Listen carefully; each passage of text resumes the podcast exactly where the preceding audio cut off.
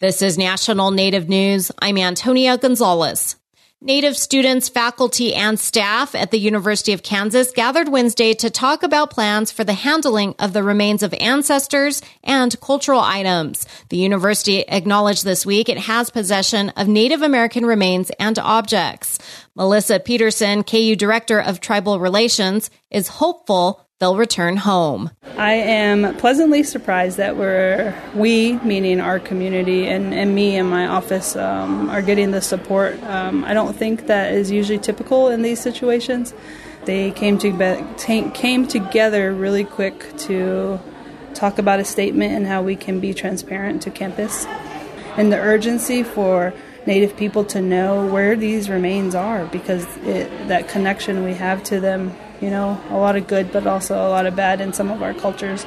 Um, so it's been really nice. They actually are taking the time to understand too what it is we're feeling uh, individually and understanding that it's not the same for everyone, especially with our so many tribes and protocols that we have. KU student Michael Redbear says it's a sensitive topic and needs to be handled in collaboration with the Native community. You know, the more and more this goes on, the more sensitive the information becomes because it's so heavy and it's been unintended for so long.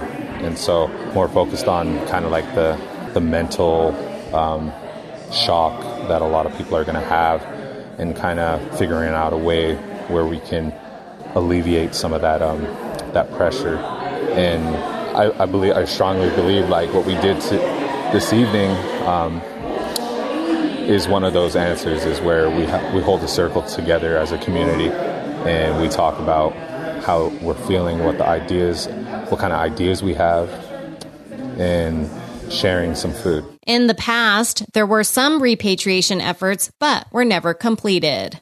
The U.S. Senate has confirmed Roselyn Tso as director of the Indian Health Service. She was nominated by President Biden in March. The nomination passed the Senate Committee on Indian Affairs in July. Tso is a citizen of the Navajo Nation and served as director of the Navajo Service Area, IHS. During her confirmation hearing in May, Tso told lawmakers working with tribes and other partners is key to providing care, especially during the pandemic. Throughout my career at Indian Health Service, I have worked to improve the agency to better meet the needs of the people we serve.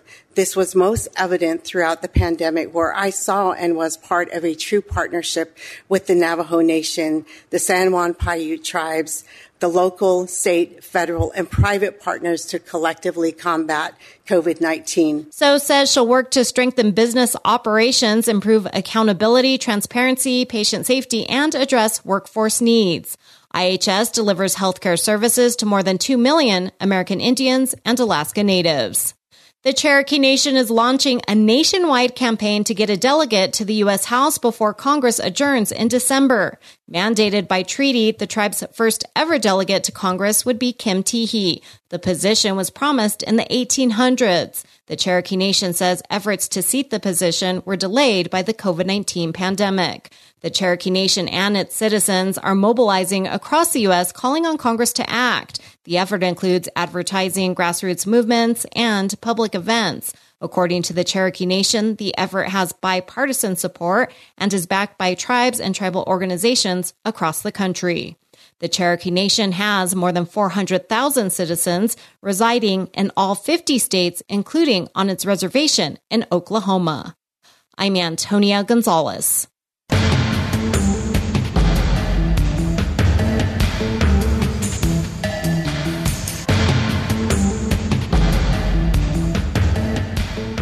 National Native News is produced by Koahnic Broadcast Corporation with funding by the Corporation for Public Broadcasting. Support by Vision Maker Media's ninth biennial Vision Maker Film Festival, celebrating together. The Vision Maker Film Festival will present five weeks of Indigenous films at visionmakermedia.org, October 10th to November 11th, 2022. Support by BNSF Railway, proudly supporting the nation's economy by moving the goods that feed, supply, and power communities across the country. More at bnsf.com slash tribal relations.